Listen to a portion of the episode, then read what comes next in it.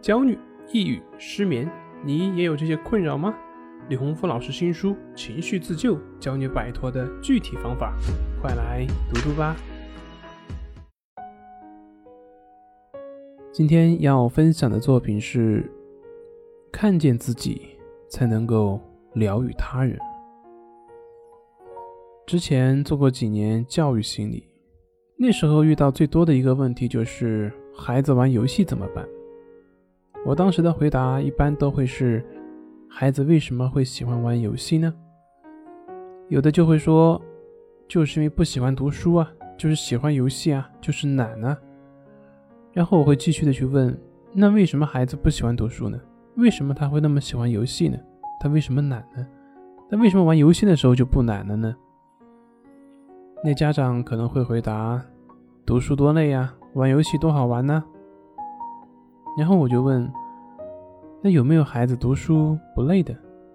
有没有孩子觉得读书很好玩的呢？家长回答说有。那我问，为什么那些孩子不累呢？为什么那些孩子会觉得好玩呢？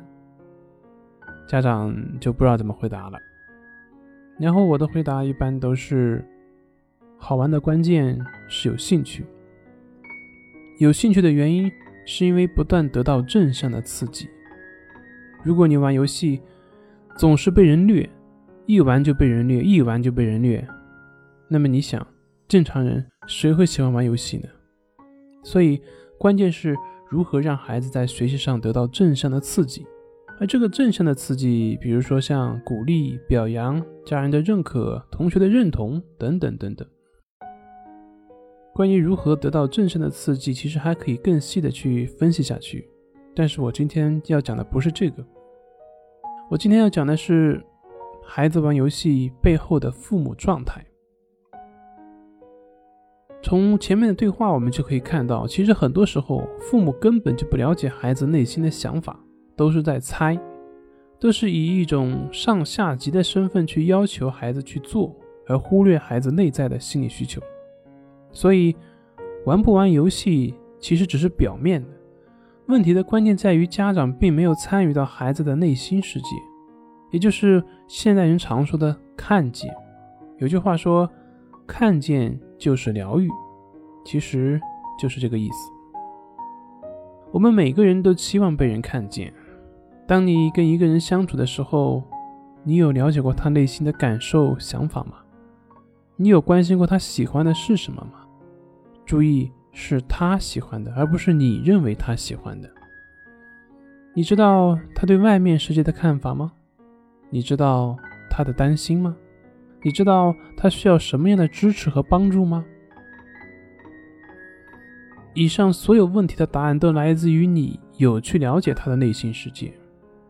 但是很可惜，很多时候我们都只是以我们认为好的方式去对待别人，而这个我们所认为的背后，就是我们并没有看到别人。你有真正的去看到过别人吗？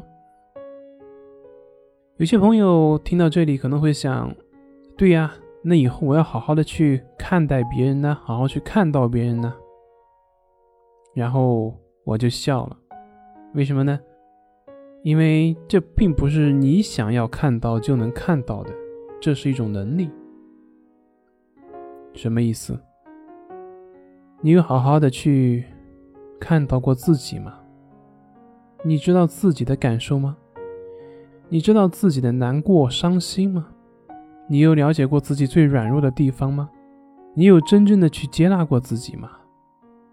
如果你对自己都不能看到，如果你对自己都不能接纳，你又如何能够看到别人，如何能够接纳别人呢？要知道，你和别人的关系都是你与自己关系的投射。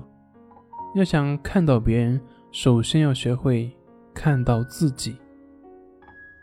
这里是重塑心灵心理训练中心，我是杨辉，我们下次再见。